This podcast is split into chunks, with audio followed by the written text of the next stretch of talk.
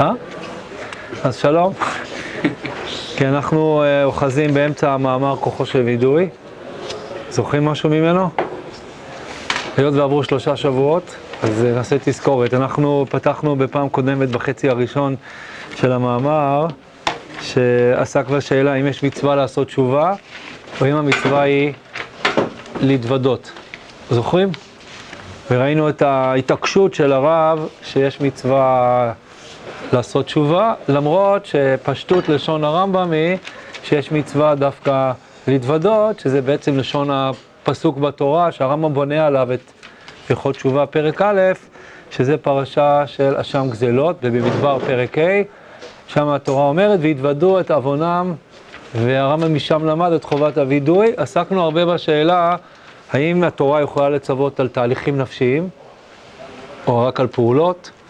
עמדנו על זה שהתשובה זה תהליך נפשי, לעומת אה, וידוי שזאת פעולה, וגם התוועדנו לאחד ממושגי היסוד שהרב טבע אותם, והשתמש בזה הרבה מאוד אה, בלמדנות שלו, אה, וזה ההבחנה בין חובות הלבבות וחובות האיברים, כשהחידוש של הרב הוא שיש קבוצה של מצוות שהקיום שלהם הוא קיום שבלב, אבל המעשה הוא מעשה המצווה. דהיינו, לא תמיד המעשה של המצווה והקיום של המצווה זהים.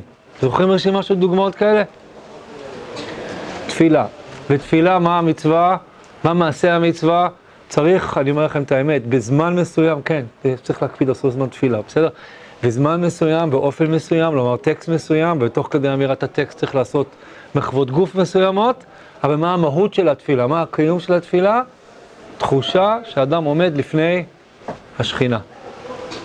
קריאת שמע, זה מעשה של קריאה של טקסט, גם הוא צריך להקפיד על הזמן שלו, בעיה שזה יותר מוקדם מזמן תפילה, בסדר? אבל צריך להקפיד עליו. כלומר, בזמן מסוים, טקסט מסוים, באופן מסוים, אבל מה עיקר המצווה של קריאת שמע? לקבל עול מלכות שמיים, שאדם ימליך עליו את הקדוש ברוך הוא.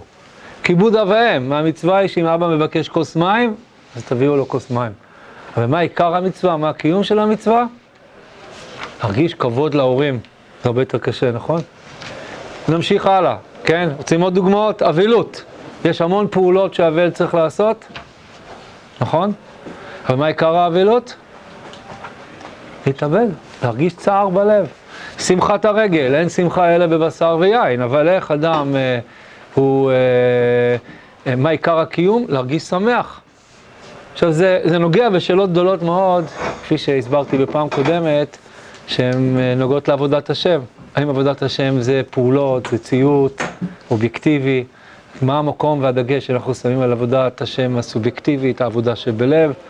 לפחות הגישה העקרונית של הרב, אני חושב שחשוב דווקא לעורר את זה עכשיו, בזמן שיש משבר גדול בהזדהות עם ההלכה, ובכלל היכולת לקבל אה, עול של חובות, של הוראות, שעושים דברים בצורה מדויקת בדור שרגיל שהכל בחירה ושהכל אה, זה שפה רגשית, הרב חיפש אה, איזשהו גשר בין שניהם. כלומר, מצד אחד, זו המשמעות של התובנה של ההצעה הזאת שלו, מצד אחד, הוא uh, חשב שבאמת עבודת הלב היא, היא, היא דבר מאוד מרכזי וחשוב בעבודת השם, והשם רוצה את הלבבות שלנו, אבל הוא גם חשב בו זמנית שהעבודה שהיא רק בנויה לב, היא עבודה שהיא מאוד סובייקטיבית, היא לפעמים לא מדויקת, היא לא מכוונת, היא יכולה, כלשון ספרו של ראש הישיבה, הרב שרלו, אפשר בקלות לעבור ממשכן, בקלות אפשר לעבור לעגל. כן, התפקיד של הפעולות זה לווסת את ה... אותו עולם של רגש ולהכווין אותו שהוא יעשה בצורה טהורה, בצורה נכונה. מכאן מצד אחד ההתעקשות שלו על החשיבות של ההלכה כמסגרת מכוננת של הקשר בין יהודי לבין בורו, ולא ויתר על קוצו של יוד, אבל הוא גם נזהר מהיובש הליטאי שהדגיש שטוב, העיקר תקיים את ההלכות. והיה לו מאוד חשוב שאדם ירגיש קשר חי עם הקדוש ברוך הוא. כן, והיה לו מאוד חשוב נושא החוויה הדתית. והתחושה שאתה עומד לפני השם, שהאמת זה העיקר של הימים האלו, כפי שהרמב"ם מבטא אותו בהלכות תשובה פרק ב', הרמב"ם בהלכות תשובה פרק ב' לא בונה על במדבר פרק ה', אתם יודעים? הוא בונה אותו על פרק אחר בתנ"ך, על פרק י"ב בקהלת. שם קהלת, אחרי שהיו אה, לו חיים קצת סוערים, קצת מלאי תאוות וחטא, קצת, נכון? או הרבה, לא יודע, היו אלף נשים, כן? אז uh, קהלת uh, מבית אבות, מהדיור המוגן, אז הוא נותן לנו לצעירים כמה עצות, כן? והעצה העיקרית שהוא נותן זה זכור את בוריך בימי בחורותיך. בכל פרק ב' בכל תשובה, שמתאר את התשובה הגמורה, פשוט תפתחו את הפרק ותראו, כולה בנויה על הקריאה של קהלת, זכור את בוריך. לחיות חיים שאתה זוכר את הבורא. גם הרב היה לו מאוד חשוב להנכיח את זה, כלומר לא להיות רק שומר מצוות, אלא גם להיות דתי. מבינים את ההבדל? היום אנחנו אוהבים להגיד, הוא שומר מצוות, אבל אתה יכול לשמור את כל המצוות ואף פעם לא להרגיש או לא לחשוב על אלוקים. אתה יכול לחשוב שאתה מדבר הרבה על אלוקים, אבל השאלה היא, כשאתה בורח מהרצון שלו, האם אתה באמת עובד את אלוקים, אולי אתה עובד מישהו אחר, כן? כלומר, הכמיהה הזאת, לדעת לשלב, זה סוג של אה, גבולות גזרה כאלה, זה סוג של וסת, זה דרך השמירה על ההלכה, אז אתה יודע שאתה עושה את הרצון האלוקי, אבל אתה מנסה לא רק לציית, אלא אתה מנסה גם להרגיש קשר. אם נגיד בלשון תפילה בראש השנה, יום הרת עולם, אנחנו הולכים לעבוד את השם כעבדים. עבד מציית לרבו, ואנחנו שואפים להיות יותר מזה, מה אנחנו שואפים? להיות בנים. בנים של הקדוש ברוך הוא זה שיש מערכת יחסים, שיש אהבה. כן, וכל מה שלמדנו עכשיו במסכת יומא, לפחות אצלי בשיעור, לא יודע לאיזה כיוון הרמים שלכם הלכו, אה, היה בסופו של דבר לראות איך חכמים בתורה שבעל פה מתארים את הכניסה של כהן גדול פנימה לתוך קודש הקודשים כמפגש אינטימי בין הנציג של העם היהודי, כהן הגדול, עם, עם הקדוש ברוך הוא. ובשבילנו זה הימים האלו. אז בואו נתקדם קצת במאמר, בסדר? מישהו רוצה להעיר או לשאול? אז בואו נתקדם קצת במאמר, בחצי השני. ואני אנסה גם קצת לשלב אה, הצצה לעולם של הרב, אבל גם בכלל, אנחנו ערב יום כיפור, אה, הצצה לעולם של יום כיפור ותשובה, כן? אז בעמוד 46, אתם איתי? אה, הרב חוזר ללשון של הרמב"ם והוא מנסה לדייק בלשון. בואו נשים לב לכמה דברים שהם מאוד אופייניים לו. קודם כל, עבודה טקסטואלית מדויקת זה דבר מאוד חשוב, שתדעו. הבריסקאים, אני עוד אסביר לכם את זה מסתובב בחורף יותר, הבריסקאים מאוד מצטיינים ביכולת שלהם להמשיג, לומר מושגים. אה, בעצם לקחת הרבה פרטים וללכד אותם באמצעות עקרונות, שמביעים אותם באמצעות קטגוריות. אה, חלקם אה, עם רגישות טקסטואלית פחותה, רוב העבודה שלהם לא, לא על הטקסט, אבל חלקם הם היו גם עם יכולת טקסטואלית מאוד ודאית, לשים לב למילה אחת, לשים לב לאיזה תוספת מילה. ובמיוחד, היות והם מאוד אהבו ללמוד רמב"ם, ברמב"ם הבחירה של המילים היא מדויקת באופן אה, שאין שני לו בכל, בכל ספרות הראשונים. הוא קודם כל יודעים מהטיוטות שנמצאו בגניזה הקהירית של משנה תורה, שהוא לא היה מוצרט, הוא היה בטהובן. מה הכוונה? שהוא כתב טיוטות ואפשר לזהות, יש כ-20 עמודי uh, טיוטה של משנה תורה שנמצאו בכתב ידו של הרמב"ם, שאפשר לשחזר ארבעה-חמישה שלבים עד שהוא הגיע לניסוח שהשביע את רצונו. אפשר לראות איך הוא מצריח קטעים, איך הוא מוסיף קטעים, איך הוא משנה מילים, ואין שום ספק שהעבודה המילולית, גם המושגית, הטקסטואלית, היא, היא מאוד, היא ברמה ממש מדויקת מאוד, ואצל הרב אפשר למצוא מי שגדול הבריסקאים, שהוא דייקן טקסטואלי, זה הדוד שלו, הרב מבריסק, הגריז, גאון רבי יצחק זאב סולובייצ'יק, שממש בחיבור שלו על הרמב"ם הוא כאילו כמעט לא אומר חידושים, כמו שהוא מדובב את ה... מה שכבר כתוב בתוך הרמב"ם. כשאתה קורא אותו מרגיש כאילו שזה כמו כפפה ליד. כשאתה לומד רב חיים אתה לא מרגיש ככה תמיד. כשאתה לומד רב חיים אתה מרגיש רב חיים הגאון אומר מושגים וטוען שהם כתובים ברמב"ם. לפעמים הם, אתה אכן משתכנע, לפעמים לא, כן? כשאתה לומד רב מבריסק, הוא כאילו זה יוצא מתוך המילים. עכשיו, גם אצל הגריד יש אה, יכולת טובה מאוד, ממש טקסטואלית, ממש מדויקת. אה, מצד שני, היה בו משהו יותר מחדש מהרב מבריסק, כלומר, הוא היה לא רק מדובב, הוא גם היה דרשן, בסדר? הוא גם היה אומר משלו, כן? ופה למשל, מה תופס את תשומת הלב שלו? כאילו, מה, מה, מה גורם לו עכשיו להרביץ דרוש של עשרה עמודים, כן? שהוא קורא בצורה מדויקת את לשון הרמב"ם, שמה הרמב"ם כותב? כשיעשה תשובה וישוב מחטאו, אז הרמב"ם כותב, חייב להתוודות לפני האל ברוך הוא. ומה המילים שטורדות את מנוחתו? מה, מה טורד אותו? מה הפירוש המילים לפני האל ברוך הוא? למה הרמב"ם כתב את זה? אנחנו יודעים שהמילים לפני השם מופיעות הרבה בפרשת יום כיפור, נכון? אבל בפרשת יום כיפור זה מתאר מקום, אני צודק? כשאומרים בתורה לפני השם, זה מקום גיאוגרפי, יודעים את זה? כן, איפה זה לפני השם?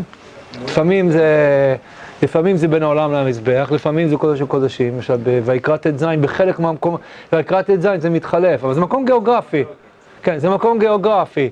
אה, כשאנחנו אומרים על עצמנו היום שאני עומד לפני השם, אז כבר לא מקום גיאוגרפי, זה עניין של התודעה שלי.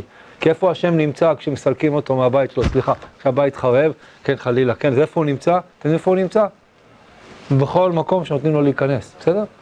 כלומר, מלוך כל הארץ כבודו, הרעיון החסידי הכל כך מכונן, הוא, אמיתו של דבר, הוא אחרי החורבן. זה, זה לא רעיון שנאמר אותו בזמן הבית השכינה מצומצמת תוך קודש הקודשים, זה כל העוצמה של הכניסה פנימה. שהמאוד תופס את הרב לתאר חוטא שמתוודה לפני האל ברוך הוא, והשאלה שלו היא, היא למה. עכשיו, מי שזוכר משהו, עברתם על זה? שזה כבר עבר זמן. אז היה יכול לראות שהוא נותן יותר מתשובה אחת, שמתם לב לזה? שזה משהו שמאוד מאוד אופייני לכתיבה שלו, זה היכולת אה, להתבונן על אותה בעיה ולהציע לה יותר מתשובה אחת. הסיבה לזה תמונה במה שכבר תיארתי קודם, בשיטת הלימוד. היות ושיטת הלימוד שלו היא מושגית, הוא מסוגל להציע יותר ממושג אחד לטקסט אחד, כן? כלומר, כשהשיטה יותר טקסטואלית, אז אתה תקוע במילים של הטקסט. כשאתה חי בעולם האידאות, כשאתה מנסח אותם, אתה מסוגל בכל מיני צורות לנסח רעיונות שונים. זה מאוד מאוד אופייני אצלו, יותר מאשר אצל בריסקאים אחרים. היכולת על אותו דבר לומר כמה דברים. ובואו נראה מה, מה המקומות שהוא הלך אליהם, כאילו, מה, מה המקומות שדיברו עליהם. אז איך יהודי אה, עונה על שאלה, אתם יודעים? הוא שואל עוד שאלה, נכון. אתם יודעים למה? חשוב להבין, למה יהודי ששואל שאלה יענה עליהם עוד שאלה? כי השאלה היא, מה תפקיד השאלה? בסדר? מה תפקיד השאלה? לפעמים שאלה יכולה להיות טעונה. משהו פה לא בסדר, אה, משהו פה לא מובן, נכון? אה, אני חוזר לזה שמדובר פה בחכמים שרואים הרבה פרטים, ומה הם רוצים לעשות? לארגן איזה מושג שיכיל את כל הפרטים בתוכם. במילים אחרות, ככל שאני מגלה עוד ועוד דברים שאני לא מבין, אני לא מרגיש שיש איזה יתוש שעושה לי זיז ואני רוצה להרוג אותו, כן? לענות על השאלה, זה כאילו מזמין אותי מה לעשות? לארגן מחדש את, את כל התפיסה שלי. זה כמו במדע, איך מדע עובד? הרי המדע זה, הוא, הוא רשת של הנוחות, אתם יודעים, כאילו כל תיאוריה מדעית, היא, היא, יש כמה הנוחות שאחת תלוית בחברתה. מה בעצם הניסוי המדעי בודק? הוא לא בודק את הפרט הספציפי שהוא החליט לבדוק, הוא בודק את ההתאמה שלו לכל הפרטים האחרים שכבר החלטנו שהם נכונים, נכון? אני צודק? שבדרך כלל המדען מחליט לא לגעת בכל מה שכולם חושבים שהוא נכון, אז במה הוא הולך לגעת? בהתאמה של הקצה. אבל לפעמים מה קורה? מגיע איזה גאון, או איזה מישהו שרגיש, או שהשאלות גדולות מדי, שמגלה שיש פה איזה אי התאמה, לפעמים אתם יודעים מה הוא יעשה? במקום לגעת באחרון שלא מתאים, הוא ייגע באחרים, והוא יבנה מחדש את כל הרשת, את כל התיאוריה. בסדר? גם בלמדנות זה ככה, כלומר, תפקיד השאלות בלמדנות זה לא לגלות אה, אה, קשיים, אה, כמו לא לגלות דברים שלא מסתדרים, אלא זה להתבונן על הארגון של החומר ולראות האם אני ארגנתי אותו נכון. ולכן השאלות, יש להן תפקיד חשוב, ככל שיהיה לי יותר שאלות, אני אומר בצורה הבאה, ככל שאני אחדד יותר את העיפרון, ואני אשאל עוד ועוד ועוד, אז אני אגיע, מהשאלות עצמם אני אגיע לתשובות, כן? אז לכן הוא שואל עוד שאלה, ומה השאלה שהוא שואל את עצמו? הוא אומר, הוא, בוא נקרא את כל נוסח הווידוי, בסדר? כלומר, כתוב שצריך להתוודות לפני האל ברוך הוא. איך מתוודים? והוא שם לב למשהו שנראה לו מאוד מוזר, שהווידוי נלמד מווידוי של כהן גדול, ואיך הוא נפתח הווידוי, באילו מילים? אנא השם. עכשיו המילה אנא, לאיפה לוקחת את התודעה שלי? שזה בקשה, נכון?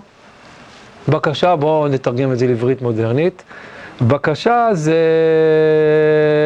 משהו נוסף, זה תפילה. במילים אחרות, כשאני שומע בתוך הווידוי אנא, אז מה אני צריך לומר לעצמי? שמה זה תפילה? מה זה וידוי, סליחה? זה סוג של, של תפילה, אתם איתי? זה לא נשמע מוזר במבט ראשון? סוג של תפילה.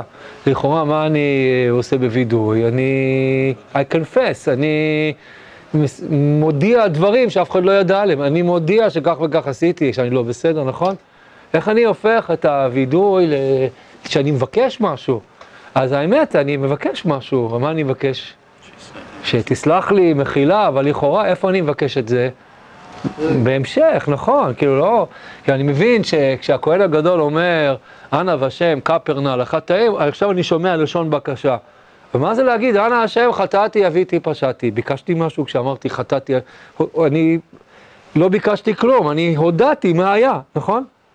משהו לא, לא מוזר, כלומר רואים עוד משהו, עוד דבר לא מסתדר, אבל אתם כבר מבינים שאם משהו לא מסתדר, אז כנראה שאיפה הבעיה? בי. במילים אחרות, אם יש לווידוי לשון של תפילה, אז מה אני חייב לומר לעצמי? שאכן וידוי הוא, הוא תפילה, מצוין, סימן קריאה. מה אני מבקש?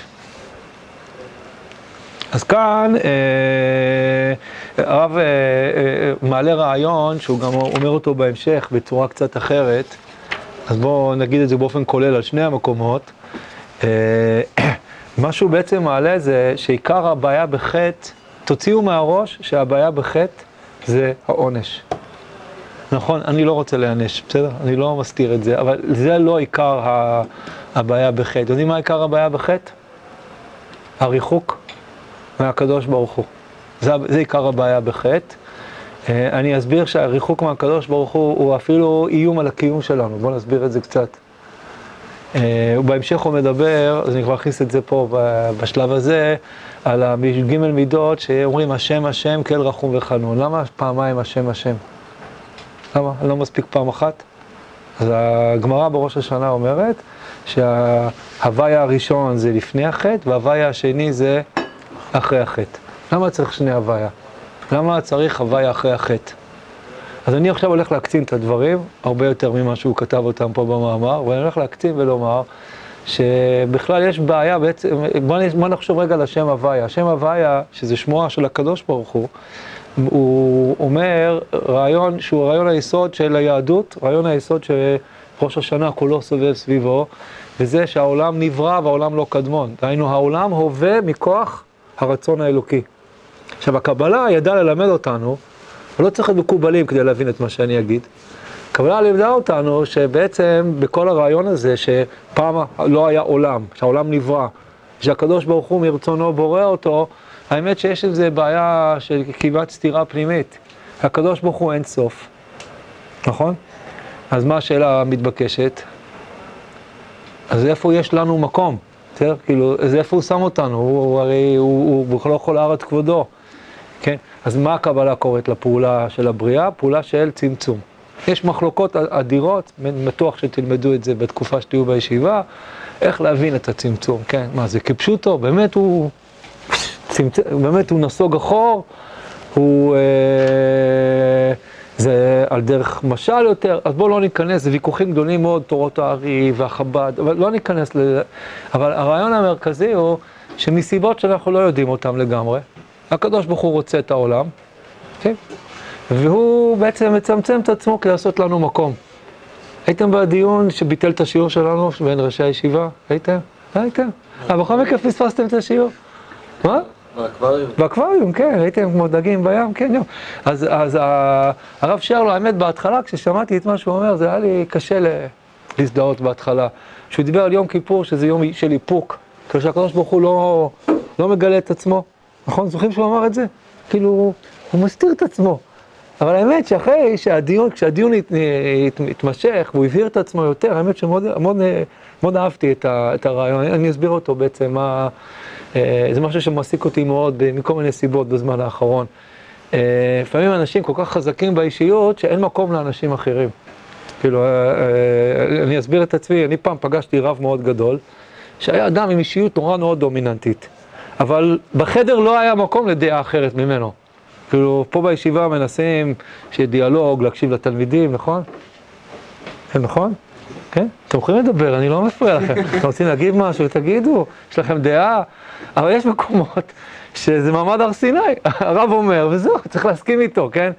אה, פעם אבא לקח אותי, אבא שלי, זיכרונו לברכה, לקח אותי לבקר את מורו ורבו, הרב יצחק קוטנר, זכר צדיק לברכה, בעל הפחד יצחק. ואכן היה פחד להיות בחדר איתו. הוא היה אדם נורא, נורא חזק, כאילו, עם אישיות, כאילו, כבירה, אי אפשר לתאר את זה. כאילו, כשאבא ז"ל היה מתאר את החוויה להיות תלמיד שלו, זה היה גברא דמיסטפינא מיניה. כאילו, הוא לא התעניין מה אתה חושב, מה אתה אומר, תקשיב לרב, הוא יגיד לך מה. תדעו לך שבמעשה של אהבה או של מערכת יחסים, צריך לעשות מקום לאחר. שאני אולי הדבר שהכי גדול שהעולם חוטא בו היום, אה, וגם רבנים חוטאים בו הרבה, צריכים לעבוד הרבה, זה לדעת להקשיב. לדעת שיש למישהו אחר משהו להגיד, כן? כאילו, האם אנחנו יודעים להקשיב? אנחנו חיים היום בעולם, השם ירחם, עם הסלולריים, אנשים לא ממש מקשיבים אחד לשני. כל הזמן עסוקים בלהסתכל בהודעות, כאילו, אה, פעם היו באים עם חומש לאיזו ישיבה, והוא מדבר, אתה קורא משהו, תקשיב. לדעת להקשיב זה, זאת עבודה, זה לקבל את האחר, זה להכיר אותו, בעצם מה שהרב שרלו דיבר זה שכדי שאדם יפגוש את אלוקים, אלוקים צריך לתת לאדם מקום. זה, זה סוג של צמצום, אוקיי? אמיתי? הלוואי שנדע להקשיב, באמת, זו עבודה גדולה. לשמוע מה האחר אומר. אה, אה, אני אגיד משהו על אבא שלי, זיכרונו לברכה, שהיה אדם מאוד גדול, הוא מעולם לא שמעתי, לא ראיתי אותו מתפרץ לדברי אדם אחר. מעולם לא. היה מקשיב עד הסוף, הוא היה מגיע לכל מיני פורומים, הוא היה בא עם, אה, אף פעם לא עם חומש, בטח לא טלפון, כי לא היה לו, אבל הוא היה בא עם פנקס, עם דף נייר ועם עט. והוא היה רושם כל מה שכולם אמרו, ואפילו הם אמרו דברים מרגיזים, הוא מעולם לא התפרץ, הוא לא הפסיק. בסוף הוא היה עונה אחד-אחד, כן, כאילו, הוא לא, הוא היה תופר את כולם, אבל היכולת הזו להקשיב, זה, זה דבר ענק. כאילו, אתם יודעים למה נקבע הלכה כבית הלל? יודעים למה? כי הם הקדימו דברי בית שמאי לדבריהם. עכשיו, מה, זה הלכה כמותך כי אתה נחמד, כי אתה צדיק? לא, לא, לא. זה הרבה יותר עמוק מזה. סיכוי שאתה צודק אם אתה מקשיב משהו. מצוין. בית הלל הקשיבו למה שיש לבית שמאי להגיד, לא רק שהם היו מנומסים, הם שקלו את הדברים שלהם. הם אמרו לעצמם, וואלה, יש פה איזה, איך שמאי הזקן עושה כשמגיע אליו גר ואומר לו, תלמד אותי כל התואר רגל אחת, יש לו אמת הבניין, ומה הוא עושה אמת הבניין? פח, מגרש אותו. מה, מה הכוונה? שמאי בטוח באמת שיש לו מהר סיני. ומי שלא מסתדר, מגרש, הלל מקשיב. עכשיו, זה לא שאין לי הלל דעה. הלל מקשיב, אחרי שהוא מקשיב, הוא שקל את דברי בית שמאי, אז אתם יודעים מה הוא עושה? רק אז הוא גיבש את דעתו הסופית. לכן הלכה כמותו. הלכה כמות, כמות בית הלל, כי הם התייחסו לדברי האחרים, הייתה להם מבט יותר רחב על החיים. אז מי שלימד אותנו את כל הסוד הזה, זה ריבונו של עולם, בסדר? שהוא בכלל נתן לבני אדם מקום. כמו שהרב שרלו התכוון, ככה אני חווה את הדברים שלו, שיום כיפור יום קצת של צמצום, כדי שאדם ייכנס לאוהל מועד, הקדוש ברוך הוא צריך לא להיות מלא כבוד השם את כל, את כל האוהל. ככה זה מערכות יחסים זוגיים, ככה זה מערכות יחסים עם חברים, ככה זה בין תלמידים ומורים, ככה זה בין בני אדם, שנדע להקשיב, כן? עכשיו, הקדוש ברוך הוא עושה לנו מקום, בלי שנדע למה, אה, כי הוא רוצה בנו, כבניו, כעבדיו, אבל מה קורה כשאדם חוטא? מה קורה? לכאורה, הוא צריך אוטומטית לא לחיות, אתם יודעים למה? אני אתאר את זה כאילו במונחים של הקבלה, מי שאתם רוצים לראות, לקרוא ספר, ללמוד ספר, לא לקרוא, שמאוד מתאר את זה חזק, זה, חי... זה ספרו של רב חיים מוולוז'ין, נפש החיים. כאילו הנחת היסוד של רב חיים מוולוז'ין היא, חזרנו לליטאים, כן? שהקדוש ברוך הוא צמצם את עצמו, אבל זה כאילו יש לו קפיץ בדלת, אתם מכירים את הקפיץ בדלת? כשאני פותח דלת ואם יש משאבה, קפיץ כזה, אז מה הדלת מיד עושה מעצמה? נסגרת. מה אני מתכוון? הקדוש ברוך הוא צמצם את עצמו, אבל האמת, האמת, שהוא תמיד רוצה להיות אינסוף, הוא תמיד רוצה להתפשט. אז כאילו פעולת הבריאה, רב חיים מוולוז'ין מתאר את הבריאה כבריאה מתמשכת. אחד מרעיונות היסוד של נפש החיים זה לא שהעולם נברא פעם אחת ועכשיו, תודה רבה, הוא עומד בזכות החוקי הטבע. ככה הרמב"ם מתאר את העולם. אה, באמת? וואלה, אוקיי. אז... אה, אז אני רק אגיד שחיים מוולוז'ין אה, הוא מתאר את העולם כבריאה מתמדת. כלומר, זה, לדעתו, אדם שלומד תורה הוא כל הזמן משתתף בתהליך הבריאה המתמדת. אה, איך הוא עושה את זה שהשיעור הבא יסביר לכם, אוקיי? אבל אני רק אגיד שכאילו הר... הרעיון היסוד הוא כביכול שהאין סוף רוצה כל הזמן להתפשט, אבל הקדוש ברוך הוא כאילו מתאפק. למה הוא מתאפק? כי הוא רואה אנשים שנשמעים לו, אנשים שהם עבדיו, אנשים שמכירים בו, אבל ברגע שאתה לא מכיר, אין שום סיבה שהוא לא יתפשט חזרה. במילים מאוד פשוטות, אדם שחוטא היה אמור אוטומטית מה לעשות? להיעלם, לא כעונש. כי למה שיחיה? האין סוף מתפרץ, מתפרץ חזרה. כי מה זה ההוויה לאחר החטא? שהקדוש ברוך הוא בחסדיו, אני אציע הסבר אחד למה הוא עושה את זה, אפשר, אפשר כמובן להציע עוד הסברים, שהקדוש ברוך הוא בחסדיו, למרות שמי שחוטא כבר אין לו זכות להיות, אין לו זכות להיות מכוח הוויה. הוא נותן לך לחיות, להיות למרות שאתה חוטא. במילים אחרות, למרות שהתרחקת ממנו, למרות שאתה אה, כבר לא קשור בריבונו של עולם, הוא נותן לך את היכולת בכל זאת לחיות. הוא לא, הוא לא מוריד לך את מקור החיות שלך. זה הכוונה הוויה לאחר החטא. למה? מה דעתכם למה? אז אני אציע הסבר אחד. אני אומר, אפשר להציע אחרים. כאילו העולם היה עובד כמו ההוויה שתיארתי, לא הייתה בחירה חופשית. אם בן אדם היה יודע שברגע שהוא חוטא, מה יקרה לו? הוא לא יהיה, אז אנשים אולי לא היו חוטאים, אבל הם גם לא היו בני אדם. הקדוש ברוך הוא, מה הדבר המרכזי שהוא רוצה מבני אדם? לבחור. אחריות על המעשים שלנו, אחריות על ההחלטות שלנו.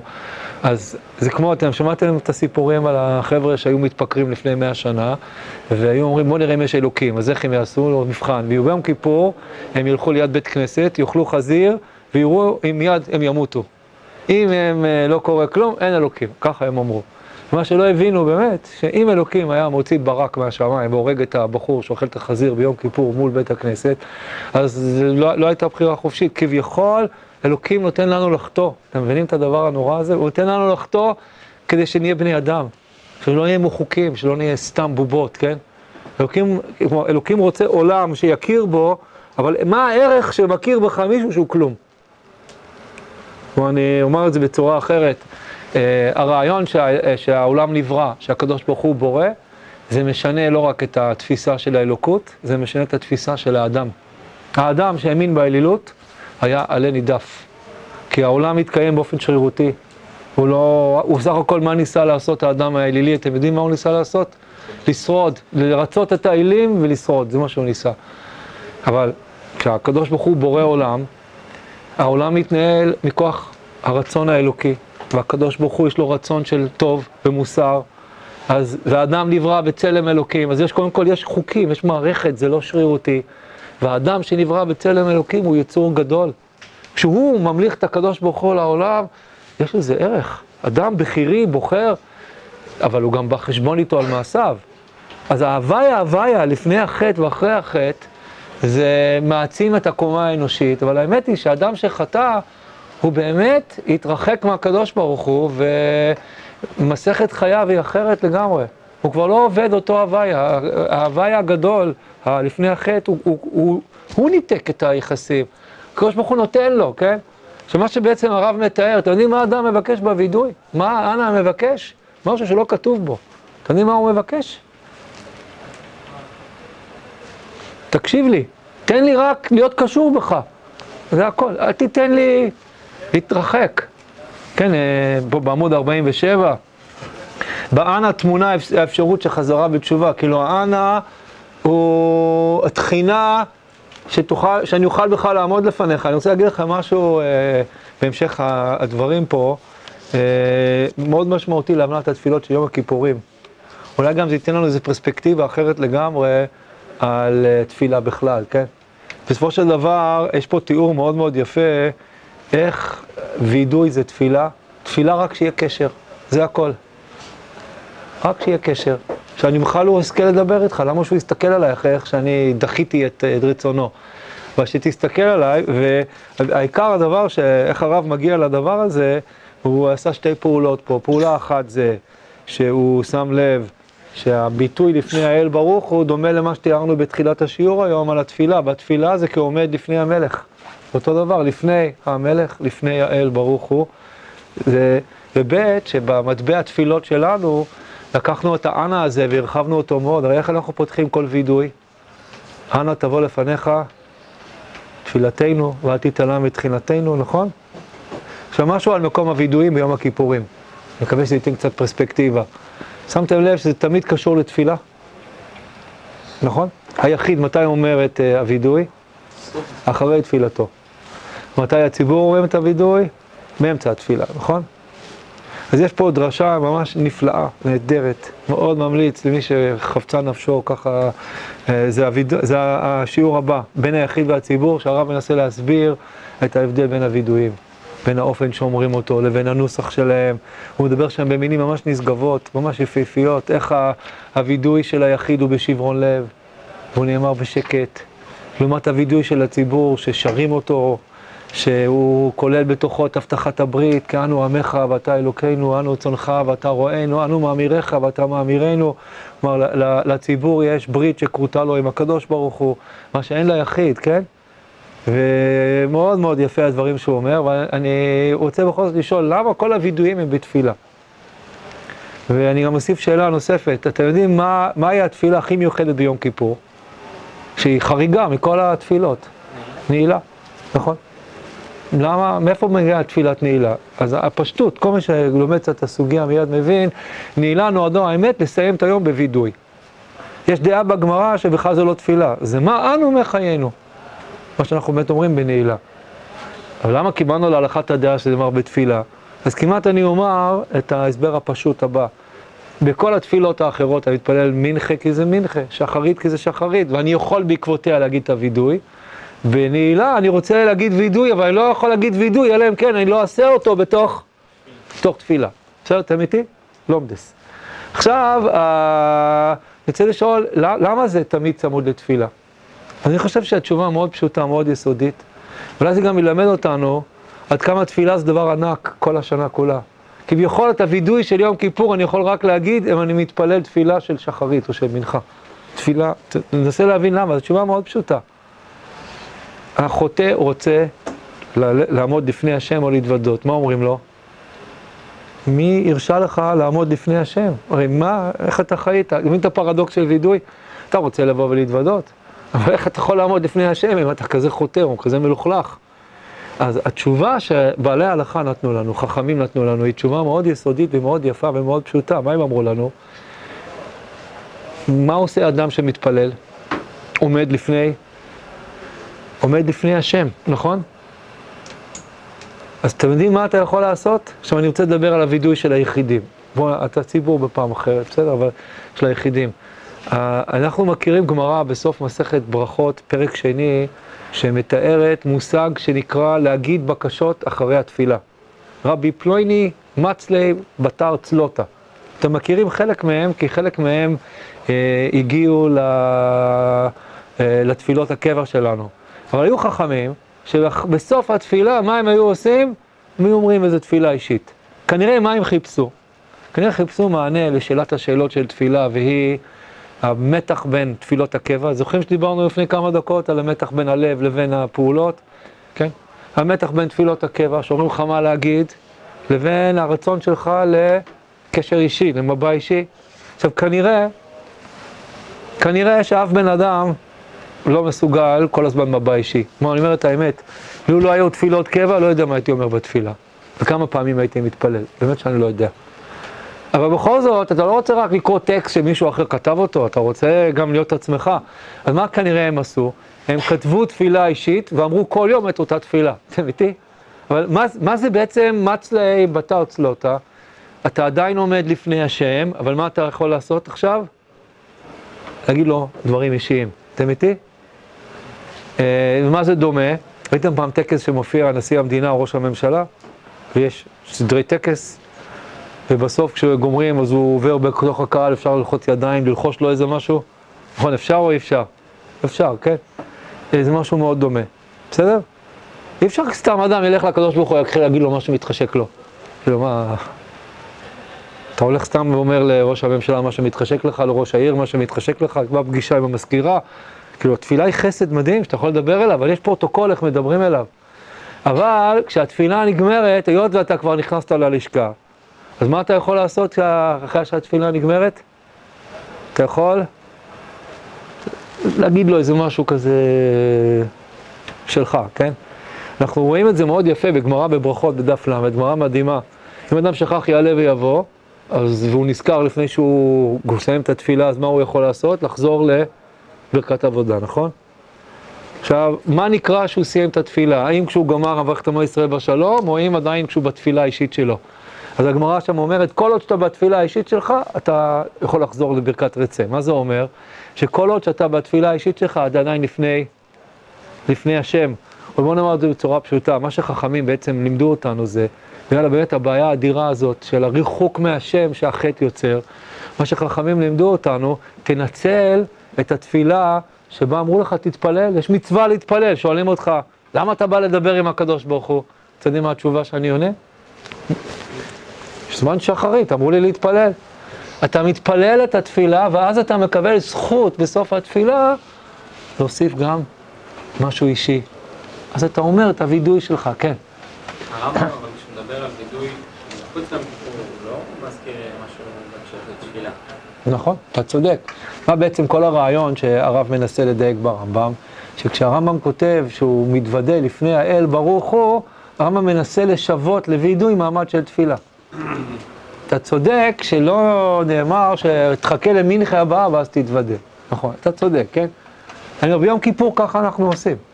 ביום כיפור, בפועל ככה חכמים מצוות, תיאורטית יכלו להגיד, תגיד וידוי. אבל הם לא, הם בחרו באמת ברעיון אחר, כביכול הייתי אומר, התפילה היא מקרבת בין האדם לבין בוראו. כאילו, תפילה היא חסד אדיר, אפשר כל יום לגשת, לדבר ישר עם אלוקים. אני יודע שלא מתרגשים בכל מנחה, בסדר, זה בסדר, זה בסדר, אי אפשר. אבל, כאילו, כשמדברים איתי על אנשי הקבע, אנשי הקבע לא אומרים תפילה כמו בישיבה ולא סליחות כמו בישיבה, בסדר? כאילו, מתפללים מהר. ואתם יודעים מה זה אנשים שכל יום קמים מוקדם בבוקר, הולכים ומדברים עם הקדוש ברוך הוא, שעה מהיום בערך זה לוקח, מי, שמ, מי שמקפיד על תפילות, המון. אבל כל יום הוא מדבר אליו. נכון, הוא לא הכי מתרגש, והוא לא מתפעל, והוא לא אומר את המילים הכי גבוהות, כן? אבל עכשיו אתה צודק שלא כתוב, היי, אסור להתוודות מחוץ לתפילה, נכון? וכנראה שהתפילה נותנת קרבה שבלעדיה קשה לקבל אותה. כאילו כשאני קורא את כל העמודים האלה על האנה ולפני האל ברוך הוא, וזה כמו תפילה, כן? כלומר, יש פה תיאור של רעיון שנתרגם אותו מהפרטים ההלכתיים עכשיו לחוויה קיומית. חטא זה ריחוק מהקדוש ברוך הוא, זה הבעיה של חטא, לא, לא העונש, ריחוק. תשוב, תשובה זה להתקרב חזרה. הרמב"ם בהלכות תשובה, פרק ב', אני חוזר למה שציטטתי קודם, תשובה זה לזכור את הבורא. מי, שש... מי שחטא, שכח אותו. זה לזכור אותו, זה להנכיח אותו בחיים שלך. הבעיה אבל שיש לכל מתוודה, מה היא? אם הוא יתרחק, מה השאלה? איך אתה מתקרב? איזה מעגל קסמים כזה. הווידוי מנוסח כ... שהקדוש ברוך הוא, ופה מגיעים לעוד רעיון מאוד עמוק שנמצא פה לאורך כל הדרשה הזאת, שכמה שתתרחק, עדיין יש איזה חוט טבור, חבל טבור, שעדיין קושר אותך, כן? בוא, בוא נעבור לרעיון הזה, רק אחרי שנגהץ פה, בסדר? אז, אז וידוי זה אנא, וידוי זה לפני האל ברוך הוא, בסדר? בפסקה וידוי לפני השם לבדו, אז אם שמתם לב לדיוק הלשון, הוא עבר מפרק א' לפרק ב'. עכשיו, אני הולך להסביר אחרת ממנו את המעבר. דיברנו על יכולת לדייק בטקסט. בפרק א' הוא שם לב שמתוודים לפני האל ברוך הוא, ובפרק ב' הוא שם לב שהרמב"ם כותב שאתה שב לפני האל ברוך הוא. רואים את ההבדל? למה שב ולא מתוודה? הוא שם לב לזה. ככה צריך ללמוד תורה, תדעו, להיות רגיש למילים. אני רק אגיד שדומני שההסבר מאוד פשוט. פרק א' בהלכות תשובה באמת מדבר על וידוי, לכן מתוודים לפני האל. הפרק שמדבר על תשובה, בהלכות תשובה, זה לא פרק א', זה פרק ב'. אני רק אגיד לכם על רגל אחת מה ההבדל בין הפרקים. פרק א' מדבר על טיפול כירורגי נקודתי בחטא. הוא בנוי על אדם שהביא קורבן, מעשה X לא טוב, אני מביא קורבן והוא מכפר עליי. פרק ב' מתאר משהו אחר, פרק ב' מתאר אדם שעושה שינוי בחיים שלו. שהוא מחליט לחיות אחרת, לא אדם שעשה עבירה אז הוא מכפר עליה. התשובה של פרק א' ברמב"ם היא תשובה לא גמורה. התשובה הגמורה, הכוונה שאני משנה את השאיפות שלי, את הצורה שבה אני חי, אז זה באמת, זה הפרק שבו שווים, כן? אז ההבדל, למה פה זה להתוודות, למה פה זה לשוב, כי שני הפרקים לא מתארים פשוט אותו דבר, כן? אה, הרב פחות מדגיש את הדברים האלה, אבל בעצם הוא כולו מדבר על השאלה של אה, איך האדם שאב כי הוא התרחק, כלומר גם את היחידה הזאת, הוא מקדיש אותה כולה לשאלה, אלוקים נוכח או לא, וכאן יש פסקה של אה, חמש שורות, שצריך לדעת שזה אחד מאבני הראשה של ההגות של הרב, בהמון מקומות הוא חוזר על הפסקה הזאת, ואני מקריא בעמוד 52, בהסתייגות אחת שלי, בסדר? תראו מה כתוב, היהדות מעמידה את האדם לפני השם תמיד. אה, אני לא אוהב בעצמי להשתמש במילה יהדות, כי היהדות היא מה שיהודים חושבים שהיא, נכון? כאילו, אני לא יודע מי היהדות, אבל הרב חשב שהוא מדבר בשם היהדות, שתדעו את זה. היה לו ברור שהרעיונות שלו, זאת האמת, כן? דיברנו קודם, יש מקום לאחרים, כן? אני מעדיף תמיד לדבר על דברים קצת פחות אה, גדולים מהיהדות, כן? אבל uh, הרב בלי שום בעיה מדבר על היהדות, גם אבא שלי, זיכרונו לברכה, תמיד היה מדבר על השקפת עולמנו ב-Real Plural, כאילו, זה לא נותן מקום לחשוב אחרת, כן? השקפת עולמנו, תפיסת עולמנו, תמיד ככה, זה היה... כאילו, הוא ידע מה נכון ומה לא נכון, כן? אני קצת פחות אה, אולי בטוח. אבל תראו את המשפט הזה, יהדות מעמידה את האדם לפני השם תמיד. אין ביהדות חלוקה לשני עולמות, האחד כשעומדים לפניו והאחר כשבורחים לפניו, אדם הוא לפניו, תמיד לפניו, גם כשהוא בבית המדרש, גם כשהוא במשרד, גם כשהוא בקתדרה, גם כשהוא בחדר המיטות, בכל מקום, בכל זמן, האדם הוא לפניו לפני האל ברוך הוא. אני רוצה קצת להדגיש, כאילו, איפה הוא עוד חוזר על הרעיונות האלה, מה הם כל כך חשובים לו. אז זה לוקח אותנו לאיש ההלכה, שם יש פסקה דומה מאוד, הרבה יותר ארוכה. אה, פתחתי אותה, אבל כבר לא אקרא אותה, בסדר? אני תכננתי להקריא אותה, אגיד לכם מה, מה אולי רעיון העל של, של איש ההלכה. אה, איש ההלכה זה חיבור שמציב אה, פרדיגמה שעיקר החוויה הדתית, עיקר עבודת השם, זה לא כפי שהמקובלים דיברו, מי שמכונים על ידו בחיבור, אנשי הדת, שהעיקר זה העולמות העליונים, ואיש הדת חורג לפגוש את אלוקים, כשהוא יעזוב את חיי ההבל של העולם הזה ויגיע לעולמות העליונים, אלא רעיון היסוד הוא שהמפגש עם אלוקים נעשה דרך ההלכה, שזה המפגש הזה נעשה דרך זה שאתה חי על פי ההלכה, והמפגש הזה בעצם מתרחש כאן בעולם הזה, כי המוטו המרכזי של היה, היהדות, בסדר, אפשר להגיד, אני מצטט אותו עכשיו, זה שוירד השם על הר סיני. לא האדם צריך לעזוב את עולמו להגיע לאלוקים, אלא אלוקים בא לעולם הזה ואפשר לפגוש אותו כאן. ובתוך הצבת הרעיון הזה, הוא אה, מעמיד על זה שתפיסות עולם שחושבות שהמפגש עם אלוקים הוא נעשה מחוץ לעולם הזה, מאפשרות לעולם הזה אה, לחרוג מהשורה הרבה. הוא מדבר שם בעיקר נגד נוצרים, שתדעו. הוא ממש מתאר שם הנוצרי שהיה הולך לכנסייה, קורע ברך לפני הצלב, יוצא מהכנסייה ויכול להרוג אנשים, כן? כלומר, ההפרדה הזאת בין דת ומדינה. כאילו מאוד חשוב לו שלהבין שקדושה זה לא, זה לא אה, לבוא לישיבה, אלא זה איך אתה חי. קדושה זה... ההלכה הרי מקיפה את כל תחומי החיים, ההלכה אומרת לך איך לעשות עסקים, איך להיות ישר, איך לדבר עם אנשים, אה, איך לאכול. איך אה, לחיות חיי אישות, או הלכה מקיפה את החיים, זה אומר שהחיים שלך מתקדשים, כן? אז החטא בעצם הוא אוטומטית, הוא פוגם את החיים שלך, ואתה מנסה לשוב למשהו מאוד בסיסי. בסדר? אז זה הרעיון ש...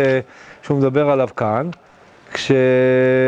כאן כשאנחנו מגיעים להוויה, הוויה, הוא מתאר אותו אחרת לגמרי מאיך שאני תיארתי. אתם איתי? בסדר? זה משהו אחר. אני, אני תיארתי קודם בהוויה, הוויה, שאני צריך לא להיות. והחסד הוא שהקדוש ברוך הוא, כדי לאפשר בחירה חופשית, מה עשה? אפשר לי לחיות, כן? הוא מדבר פה על משהו מאוד אחר, שצריכים להבין גם את הסביבה שהוא פועל בה. והאמת שגם אני היום מסתכל מסביב ואני מרגיש כאילו כמה הדברים האלה הם חשובים, או כמה הם מחיים. הוא, הוא מדבר על כך שכמה שתחטא, עדיין לא הצלחת להתנתק מ... מהקדוש ברוך הוא. שאני אסביר את המשפט הזה? כמה שאתה מנסה לברוח, כמה שאתה, איפה אנחנו? מעמוד 54, אוקיי? הוא אה, מדבר על כך שגם אחרי שהאדם חוטא, אני קורא להגיד בעמוד 56, תמיד ישנו השם שלאחר שיחטא האדם המקנן בפינה חבויה אף בלב הפושע הגרוע ביותר, עד שבא ומגיע הרגע שבו הוא זוכר את בוראו. במקום לדבר במונחים שאני התייחסתי אליהם, שהוואי אחר החטא אומר שאתה בכלל יכול להיות. הוא אומר לא רק שאתה יכול להיות, אלא הוא אומר משהו אחר. מה הוא אומר? אתה אפילו, אני בטוח שיש לך בפנים איזה פינטליעיד, אתם יודעים מה זה פינטליעיד? זה יהודי כזה קטן שמתחבא בפנים, שהיהודי הקטן הזה, עוד יום אחד, אתם יודעים מה יקרה לו? הוא יתעורר. עכשיו, מאיפה זה בא? זה בא מתפיסה יסודית שהייתה לו, שהוא באמת האמין שהאמונה, הקשר לריבונו של עולם, זה לא דבר חיצוני לאדם, זה לא דבר נרכש, אלא זה דבר פנימי מהותי, שהאמת יש אותו לאדם באופן ראשוני, ורק שמה הוא לא שם לב לזה. כן? למה? כי הוא מלא קליפות. כלומר, אם אתם, אה, מישהו מכם כבר קרא פעם את ההתחלה, את ההתחלה של איש האמונה הבודד, אז הוא מתבטא שמה שבשבילי להאמין זה, להיות זה להאמין, הוא לוקח שם את המשפט המפורסם, אולי אתם מכירים, של דקארט, משפט הקרטיזיאני, שדקארט החליט לפקפק בכל, שום דבר לא קיים, בסדר? הוא צריך לו, הכל להיבנות מההתחלה, זה, זה כאילו הפילוסופיה החריבה הכל ואמרה בוא נבנה הכל מחדש. אז אולי אין כלום, כן? אז, אז אה, דקארט, הוא ניסח משפט שאני קיים, כלומר עצם העובדה שאני יכול לפקפק כבר אומרת שאני, שאני נמצא, אחרת איך אני יכול לפקפק, כן? אז הנה הוא קיבל את נקודת האחיזה הראשונית. הרב לוקח את המשפט הזה ומשנה אותו. הוא אומר, אני מאמין, אני קיים. מה בעצם משמעות המשפט הזה? אגיד לכם משהו שאולי יפתיע אתכם. הוא האמין שכל בני אדם הם בפנים, יש להם איזשהו קשר ראשוני לאלוקים. האדם נברא בצלם אלוקים, זה נמצא בפנים. רק מה? לא כולם שמים לב לזה. למה הם לא שמים לב לזה? אז הדבר המרכזי, עכשיו פה גם אפשר לגעת טיפה בחוויה של יום כיפור, איך לחוות אותו, כן? הדבר המרכזי שאדם צריך כדי להרגיש את אלוקים, זה להרגיש שהוא שברירי. המילה האנגלית יותר טובה מהעברית, הוא צריך להרגיש vulnerable, הוא צריך להרגיש שהוא שברירי. אני פעם שמעתי בטד, אשתי אמרה לי, תראה איזו הרצאה בטד, מישהו שם כתב מה הדבר המרכזי שגורם לאנשים ל... לא להיות כנים עם החברים שלהם, ובעצם להתרחק מאנשים אחרים? השבריריות, הם מתביישים לספר על, ה... על מי הם באמת, אז מה הם עושים? מספרים על ההצלחות שלהם, במילים אחרות הם, הם מזייפים את החיים שלהם. כמה אנשים אני מכיר שרק מספרים לי כמה הם מצליחים, כן? אבל הוא אומר, אתם יודעים מה הדבר שהכי מקרב אנשים? אם אתה מצליח להגיד לחבר שלך על כמה קשה לך. חבר אמיתי זה חבר שלא צריך להציג בפניו. זה שאתה יכול להיות מי שאתה. בזוגיות זה השאיפה להגיע, שאין אין הצגה, כן? זה, זה, זה חיים משותפים שמכירים לעומק, כן? עכשיו, כשאדם יודע את האמת על חייו, שהוא שברירי, זאת האמת. לא רוצה להפחיד אתכם, בסדר? אתם צעירים, כן? אבל כל בני אדם ימותו. אנשים חולים במחלות איומות, לא כולם מצליחים בעבודה, לא לכולם יש סיפוק, בסדר? אני לא רוצה להישמע פה איזה דיכאוני מדי, בסדר? אבל בכל זאת, אה, קצת משהו מהמשבר האקסיסטנציאליסטי, בסדר? כאילו... אה, אז הוא מיד אה, יודע שהוא תלוי באלוקים, אבל מה קורה לאדם, בעיקר האדם המודרני? האדם המודרני עוטף את עצמו, באמת הצליח. זה, ואחד מהבשורות של איש האמונה הבודד, שהוא לא רואה בזה דבר שלילי שהאדם משיג את ההישגים האלו. הוא מצליח בעצם לתת לעצמו ביטחון לחיים. כי תראו מה עשתה החברה המודרנית, הצליחה יחסית בעשרות השנים האחרונות, הרפואה התקדמה פלאים. כאילו הגילוי של הפניצילין, אי אפשר לתאר איזה גילוי זה, כן? אבל uh, יש uh, רפואה שבעצם נותנת לאדם uh, תוחלת חיים טובה יחסית. נכון, יש הרבה דברים שעוד צריך לחקור אותם, לפתח פריצות דרך, תרופות. רפואה לא יודעת עדיין להבין את הדמנציה ומחלות זקנה, אבל, אבל פעם אנשים, סבתא שלי נולדה למשפחה של 11 ילדים, חמישה מתו בצעירותם לפני השואה. או עוד כמה מתו, נהרגו בשואה, כן? כמו שתבינו את ה... חצי מהילדים מתים, כן? היום אף אחד לא חי ככה, הנה עוד ילד, כולם רוצים, מצפים שהוא, שיחיו כולם, כן? אה, יש ביטחון כלכלי, אנשים לא מפחדים מרעב, מישהו פה מפחד שלא יהיה לו אוכל, אף אחד לא מפחד מצמא, אה, יש לנו ביטוחים למיניהם שאף אחד לא מפחד שהוא יקרוס כלכלית, אה, יש לנו פנסיות זה, כדי שיהיה לנו ביטחון כלכלי בזקנה, אתה מרגיש יותר בטוח, נכון? מה שקורה לאדם שהוא מרגיש יותר בטוח זה שהוא... אמרנו את זה בפרשת שבוע. אני אגיד את זה גם בפרשת שבוע הבאה. שמנת, אבית, כסית, וישמן ישורון ויבט. אתה מרגיש בטוח, אז uh, אתה שוכח את האלוקים. אבל האדם באמת, עכשיו אנחנו פוגשים פה את הרב שהוא אקזיסטנציאליסט. הוא באמת האמין שהאדם, כלומר, איך הוא יכול לחשוב שהאדם מטבעו מאמין באלוקים? זה מתחיל מזה שהוא האמין שהאדם מטבעו הוא שברירי. ושזה באמת טבע האדם. טבע האדם הוא חולשה. נדבר איתכם רגע על יום כיפור, איך לחוות את הצום. רוצה לדבר על זה עם איזה חברותא פה. אה, יש כיוון אחד שעולה בספרה והרמב"ם אימץ אותו. הרמב"ם קרא להלכות יום הכיפורים, הלכות שביתת עשור. שאתה משבית את הגוף. זה כאילו תפיסה שבשבת אתה נח ממלאכה, או ביום כיפור אתה גם נח מהגוף, אתה כמו מלאך. כמעט הייתי אומר, מה, מה זה גוף? אז מי זה מעניין? אני נמצא ב, ביום הכיפורים, בקודש הקודשים. כן, איך אה, פעם, אה, איזו אמרה כזאת ששמעתי פעם ממישהו, שביום כיפור מי רוצה לאכול, ובתשעה באב מי יכול לאכול, כן? אה, אני לא חושב שאנחנו מרגישים לא ככה ולא ככה, כן, אבל, אבל מה זה מי רוצה לאכול? מה, אתה צריך אוכל? קרבת השם. אבל יש כיוון אחר לגמרי, שמופיע פשוט בפסוק, שאומר, והניתם את נפשותיכם, במיוחד איך שהבבלי פיתח, למדתם את הסוגיות של פרק שמיני. נו, הבבלי שאומר שזה נלמד ממדבר. יום כיפור זה יום שאתה חלש, אתה חלשלוש. כלומר, אתה בא למנחה, והבטן מקרקרת לך, ואתה מרגיש כמה אתה חלש, כן? זה לא, ברור שחכמים נלחמו בתפיסה שזה torture, זה לא עינויים במובן הזה, אבל, אבל יש ודאי קו בגמרא, המטרה היא שתרגיש חלש. ולמה להרגיש חלש? כי מי שחלש, שובר את הגאווה שלו. מי שחלש יודע במי הוא תלוי.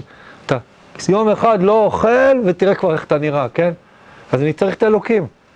עכשיו, אני לא ארחיב בדבר הזה, גם כי, כי, גם כי צריך לסיים, אבל uh, הרב האמין שהאדם הוא מטבעו חלש. הוא רק לא יודע את זה. לכן כשהוא יכתוב ספר על, שלם על, על ייסורים, הוא יתאר את הייסורים כסוג של מתנה, אני אגיד את זה כסוג של שעון מעורר, שמה התפקיד שלהם?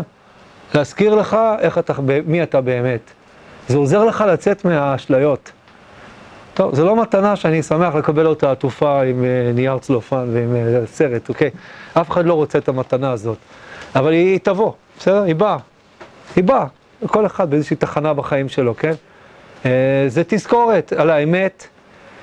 היות והאדם שברירי, אז האדם מטבעו הוא גם, הוא גם דתי. הוא רק לא, לא זוכר, לא שהוא, הוא שוכח את זה, אבל הוא מפסיד משהו מזה שהוא שוכח את זה. אבל זה הוא ייזכר בזה. ובגלל שזה באמת שם, כי זה באמת האדם, אז הוא לא יאבד את זה אפילו אם הוא יהיה גדול החוטאים. גם האחר לא איבד את זה, זה הרעיון שהוא אומר את זה, שהוא אומר. כן, יש משפט מאוד מפורסם במלחמת העולם הראשונה, מכירים אותה? שבשוחות אין אתאיסטים, מכירים את המשפט הזה? There are no atheists in the foxholes. מה זה הפירוש המשפט הזה? זה בול כל הדבר הזה. מלחמת העולם הראשונה הייתה מלחמה של שוחות, ייצבו קווים, וכל יום היו קמים, יורים אחד על השני. איפה יירו? לא, כאילו לא היה היגיון, לא היה שיטה, לא ידעת איך להיזהר, לא הבנת אם כדאי להיות היום בשוחה הזאת או בשוחה האחרת, למה? כי לא היה שום רציפות באירועים, לא היה כלום. אז אמרו, אין, אין אה, אתאיסטים, כולם התפללו, כן? כאילו, ליד חדרי ניתוח יש תהילים, אתם יודעים את זה? וגם אומרים אותם, כן? למה? אתה מפחד, מה יקרה? אין לך שליטה, כן? אז uh, כל הקטע שלו על הוויה הוויה אחר החטא, אני דיברתי בכלל על הבחירה, בכלל שתהיה. למה שתהיה אם אתה חוטא? אלוקים מיד יתפשט וימחק אותך. הוא לא מדבר על זה, הוא מדבר על משהו אחר. אתה קשור להוויה, לא רק שהוויה מאפשר לך לחיות כחוטא, אלא הוויה הוא קשור בך, הוא נמצא בחיים שלך.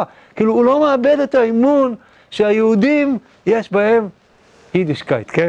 אז הוא מתאר כאילו איך אתה בתוך הביצה של החטא, ואתה בטוח שזה יהיה שם, ויש פה את הפסקה של כי שם ביתו, כן? מה זה כי שם ביתו? הוא מתאר פה משהו מדהים על המעגל. כשאני, כשאני יוצא מנקודה במעגל ואני מתרחק ממנה, אני כבר התחלתי מה לעשות. ככל שאני אתרחק יותר, אני מתקרב אליה חזרה, כן?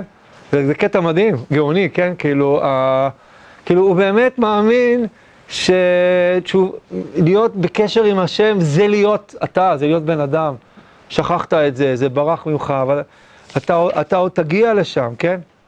ואז בסוף הדרשה, רק נאמר עליה כמה מילים, הוא מחזיר אותנו עוד פעם לכל הנושא של, ה, של הווידוי, היחס בין הלב לבין האמירה, אה, שזה בעצם, פה הוא מבטא את הפילוסופיה שלו, למה חשוב שתהיה מסגרת של מעשים ולא רק רגשות ולא רק סובייקט ולא רק עבודה שבלב, והוא מבטא פה אה, שני דברים.